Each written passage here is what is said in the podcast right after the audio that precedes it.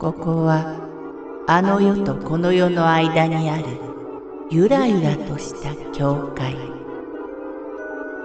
闇に見入られさまよう者のみがたどり着く大曲が時の世界へようこそ。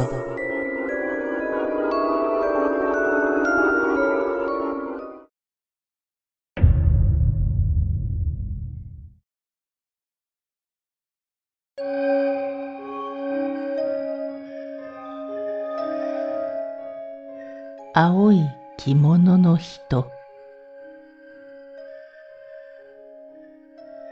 都内のかなり大きな劇場でのことです。私はその時役者をしていて、芸者の役をやっていました。つまり着物を着ていたわけでして、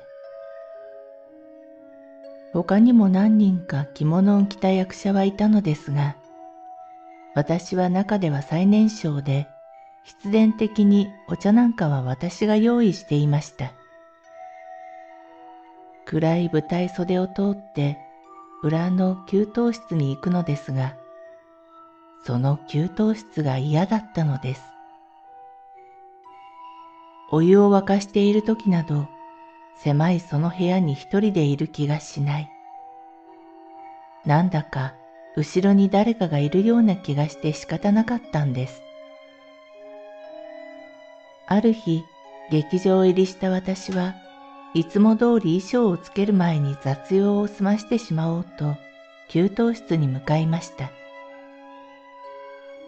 給湯室の前で青い着物の人とすれ違いました。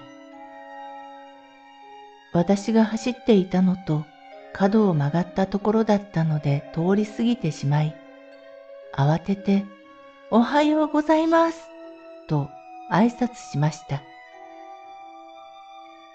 着物と細い小柄な後ろ姿で、てっきり役者の K さんだと思いました。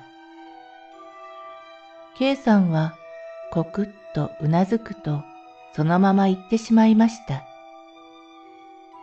静かな人ではありましたが、挨拶も返してくれないとはどうしたんだろう。一瞬不審に思いましたが、のんびりしている暇はないと、再び給湯室に向かいました。お茶の用意を済ませて、私が自分たちの楽屋に戻ってきて、驚きました。Kさん、まだ私服だったんです。あれ？さっき着物着てませんでした？私が聞くと、そんなに早く着ないわよ、と笑われてしまいました。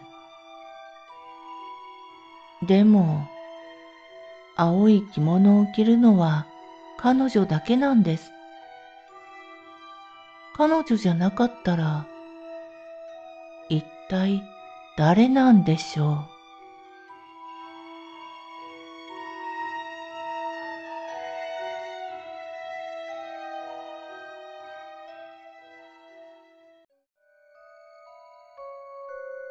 この番組は怪談大曲時物語に寄せられた投稿をご紹介しております。大曲時物語無料メールマガジンは月さんかい発行。怪談系では日本一のにまんにんを超す読者が毎回震えています。ぜひご登録ください。